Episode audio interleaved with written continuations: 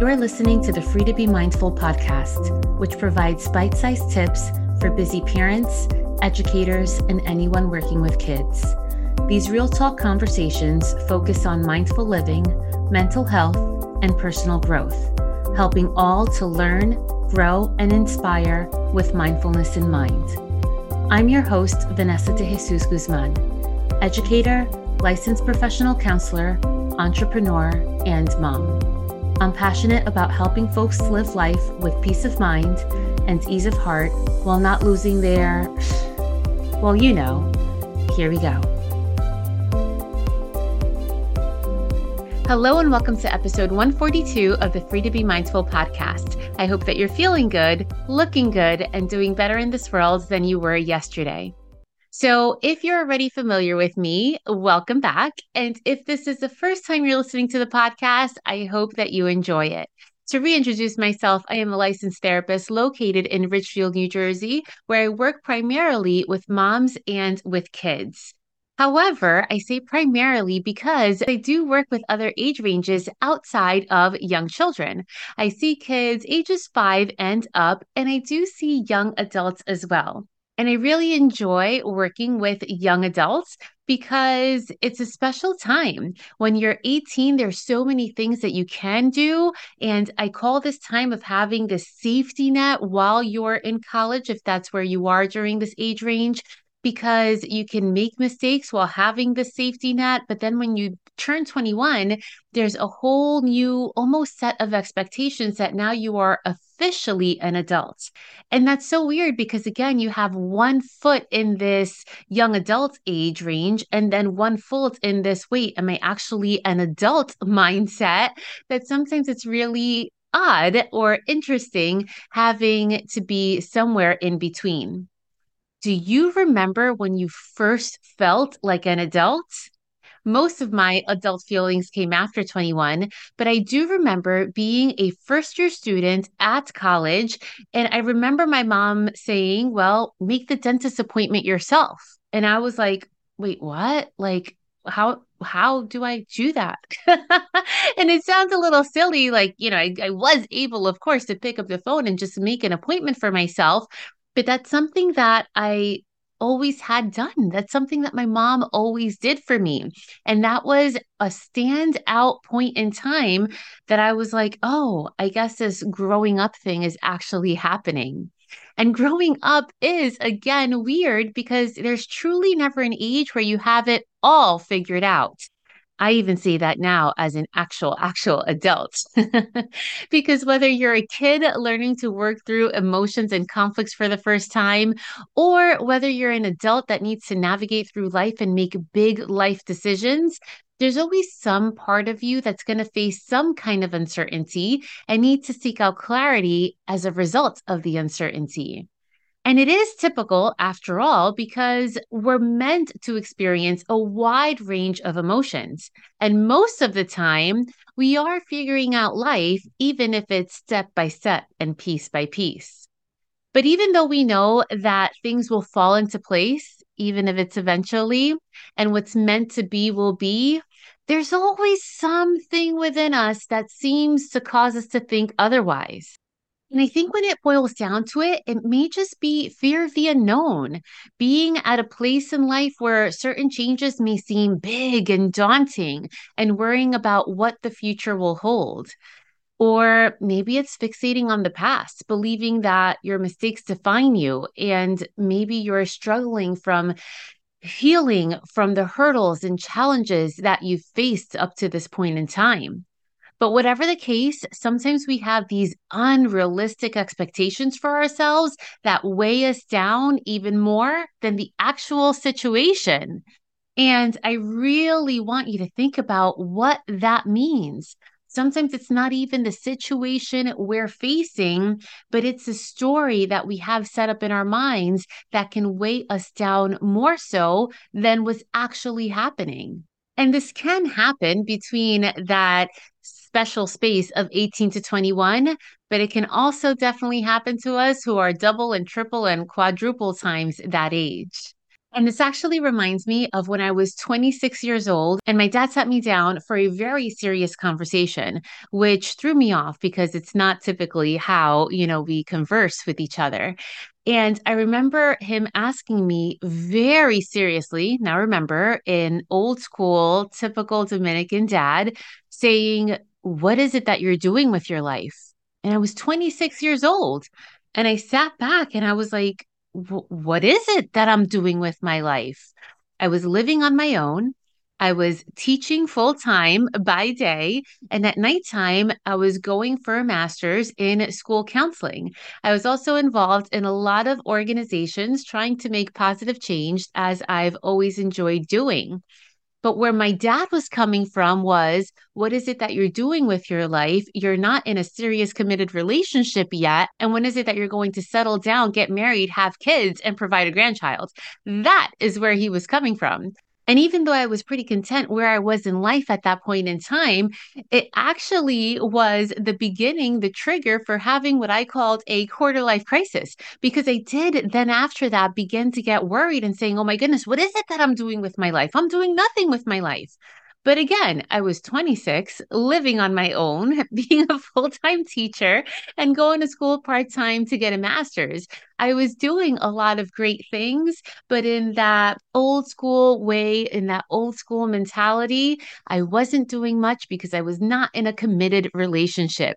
And it placed in me this expectation of having to be at a certain point in my life where I was not. And I was not behind, I was not ahead, I was at my own pace. But sometimes this happens in life where we think that we should be following some kind of timeline set out by other people outside of ourselves. And we may really be okay, but then we feel that we are falling behind. But then we feel that we are not keeping up with the Joneses or with whomever and not doing things as we should.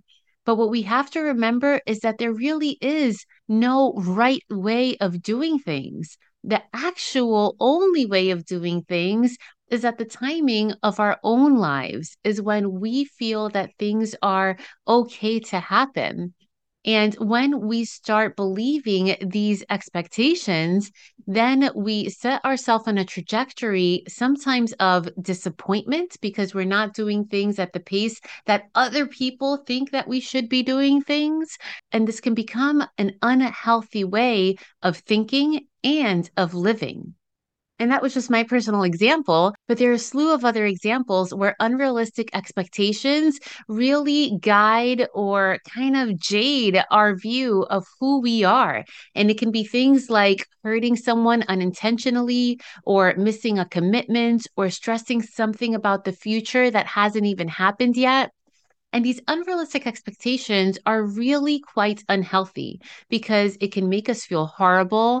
It makes us think that we're perhaps bad people or bad friends, where in reality, we're just being human or sometimes we don't give ourselves the space to understand ourselves or forgive others or forgive ourselves. Sometimes we're so hard on ourselves when we don't reach a particular goal or a particular space in life, in a particular time of life. And then we feel really badly about where we actually are in that point in life. So when we see ourselves falling into this negative pattern of thinking, we want to make sure that we are aware when these things are happening and then as quickly as possible break out of that cycle. Because then what happens is that we begin to spiral in this mindset of shoulda, woulda, coulda, that then we lose where we actually are, what we're doing, and what's important to us. So, in order to make this happen, we need to first differentiate between goals and unrealistic expectations. So, a great way to think about it is that goals are little game plans that we aim for, whether they're milestones for physical or mental growth. And with goals, it's important to establish bite sized goals, or as I just talked about in the last episode, quarterly goals, so that we can make sure that they're attainable. Goals are things that we expect for ourselves with the right intention, and they really can guide us toward a positive path. What we want to be careful with, though, is not letting a goal become an unrealistic expectation. Now, this doesn't mean that we can't have big dreams or that we can't become the people we want to be. But it simply means that if the goal ever changes or if we find a new goal, that we shouldn't be so hard on ourselves because of that or feel like we failed just because we didn't do what that original goal was. Instead, we should be proud of ourselves for trying and accept the good that will come with the new direction that we take. So, when we have goals, we want to be firm about the goals, but we want to be flexible in the ways that we get there and be flexible in even shifting the goals depending on where we are in life. Because remember, we are constantly learning and growing and changing. And while we're doing this, so will the things that we envision for ourselves. And we also have to understand our feelings because what happens many times is we experience these big emotions like disappointment, frustration, sadness when things don't turn out the way we expected them to turn out. And instead of shoving these emotions to the back burner, putting them way back in the closet so that we don't have to deal with them or reacting to them negatively, we should take the time to validate them and communicate them in a healthy way. I really believe that there is no such thing as a bad emotion. There are just some intense emotions, and it's okay to feel them. And with that, it's okay to manage them, deal with them, communicate them, shake them off, and then move on to the next emotion that life brings. With communication, it's important to not only communicate with someone else, but also to take that time to work through these emotions ourselves. So we want to think to ourselves, how did the situation make us feel? Is there a way that we can make ourselves feel better? And by thinking through what you're feeling, you might realize in the end that what you're stressing about may not even be worth all of that stress. Or maybe we realize that we need a healthy space to talk about our emotions, and we can consider these healthy spaces to perhaps be a trusted friend, or maybe a supportive community, or maybe finding ourselves a licensed therapist. It's important to set time for ourselves to pick ourselves up, dust ourselves off, and like the song says, try, try again. Because if we allow ourselves to stay in that space and stay stuck, then what we're doing is putting all of that energy into that stuckness as opposed to doing something to unstick ourselves. So remember that some things are out of our control, but at the end of the day, life is truly what we make of it. If we allow ourselves to feel things as they come and pick ourselves up after the fall, then we can guide our expectations instead of letting our expectations guide us. Also, shift your expectations from unrealistic to realistic ones. So, for example, every person has expectations of the relationships in their lives, whether it be partners or friends, romantic relationships, whatever it be. And these expectations could be core values of the things that you appreciate, attributes that are important to you, or things that just speak your love language. And these are valid to have. Make sure that you exercise these expectations with flexibility, though. Because, for example, if you're upset with your friends for not showing up to an event that they promised to come to, it's okay for you to feel upset because your expectation wasn't met, but it's also important to convey your feelings and let them have a chance to explain to you why they weren't able to attend. Things come up, and many times we have to give people in our life the flexibility that we would also like too. And when we communicate, we also let them know how important things are to us so that they can keep it in mind for next time. Also, give grace to yourself as you need to as well. Just as it's important to forgive others, it's also just as important to forgive yourself. So, for example, if you didn't get the job you wanted, if you're not in the place where you imagined you would be at this point, whatever the case is, remember that you are good enough because you are you. By understanding why forgiveness is key to the relationships we build with others and with ourselves, we do become stronger and happier individuals. Another tip is to celebrate what you're proud of. And I'm actually guilty of not doing this quite often. Sometimes we think about these unrealistic expectations and we get caught up in, well, why didn't I get the blank I wanted? Or why doesn't my life look the way that I expected to look like by now? And we spend so much time thinking of what we're still working toward or maybe what we're lacking that we don't take the time to celebrate the things that are indeed worth celebrating. So find ways to highlight your accomplishments. Sometimes this means being a little bit braggadocious to people who love you, but also you can do this by yourself by journaling or using affirmations. It's really awesome to put pen to paper and actually write what you're proud of or what you're looking forward to happening. It's so very powerful because then you'll actually see these things happen and then you can celebrate yourself in writing. Also, treat yourself. You deserve it. So, whether it be a new movie, a new podcast, a latte just because you can, enjoy a breather for working hard and reward yourself, even if you feel like you haven't attained exactly what you're working for yet. Those baby steps along the way are also reason to celebrate. Remember that we need to place trust and love into ourselves and invest in ourselves. When we do this, we create more things worth celebrating and build a strong foundation for all the good that there is to come. And lastly, live in the moment. And this is where mindfully comes in a thousand percent. Remember that we can't change what's already happened. We can't change what's in the past. And we can't control what hasn't yet happened. We can't always control the future. So we have to try to filter out noise and instead find productive habits, passions, hobbies, whatever it is that brings you to a place that brings you peace, that puts you in a better mood, and that gives you ease of mind and ease of heart. Remove the thoughts, the distractions, the people, if needed, that aren't giving you any positive benefits, and give that additional time instead to yourself, who's constantly growing.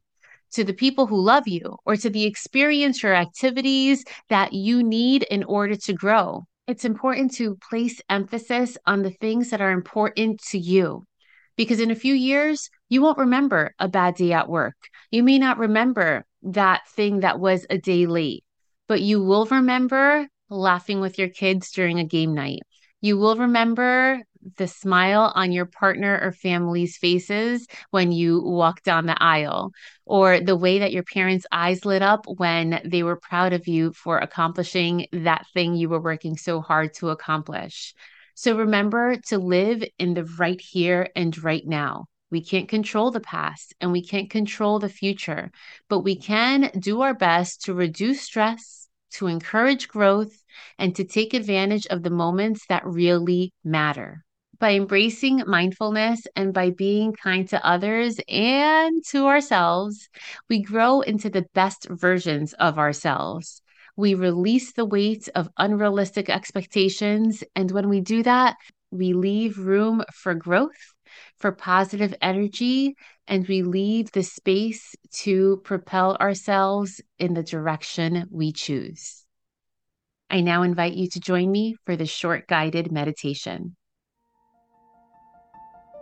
So, right now, regardless of where you are or what you're doing, I invite you to consider the message which you just heard and do take this moment to think of one professional goal that you're working toward, something that you wish to accomplish in your professional or work life.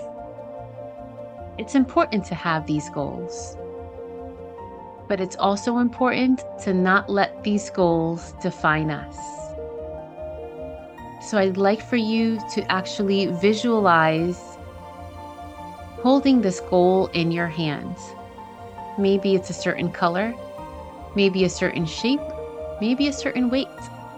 And visualize yourself taking this important goal and putting it on a shelf. Not on a shelf behind books or behind decorations, but on a shelf where it deserves your view and give it its time it deserves at its appropriate time. But now I want you to think of a personal goal you have for yourself. A goal that perhaps takes those you love into consideration. Maybe it's spending more time with your kids or your partner or family. Maybe it's having a dedicated game night or making at least one or two calls a week, or maybe one or two texts a week to those that you've lost touch with. Just as it's important to work on our professional selves, it's also important to work on our personal selves. Know that you are comprised of a lot of different values and things you hold important to you. But also know that you are important to others. So think about perhaps who you can spend more time with. Because when we reach our last breath, it's that which we will remember. Have a great week.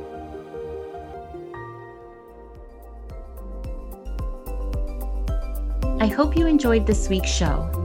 It would mean a ton if you took this moment to review the Free to Be Mindful podcast on the platform you catch your favorite shows. That quick and easy act lets me know what you enjoy, and it helps others find the podcast too. And of course, don't forget to subscribe so you can listen along next week. In the meantime, I welcome you to catch me on social media at Counselor V de Jesus. And as always, remember in a world where you are free to be anything that you want to be, you are always free to be mindful. Catch you next week.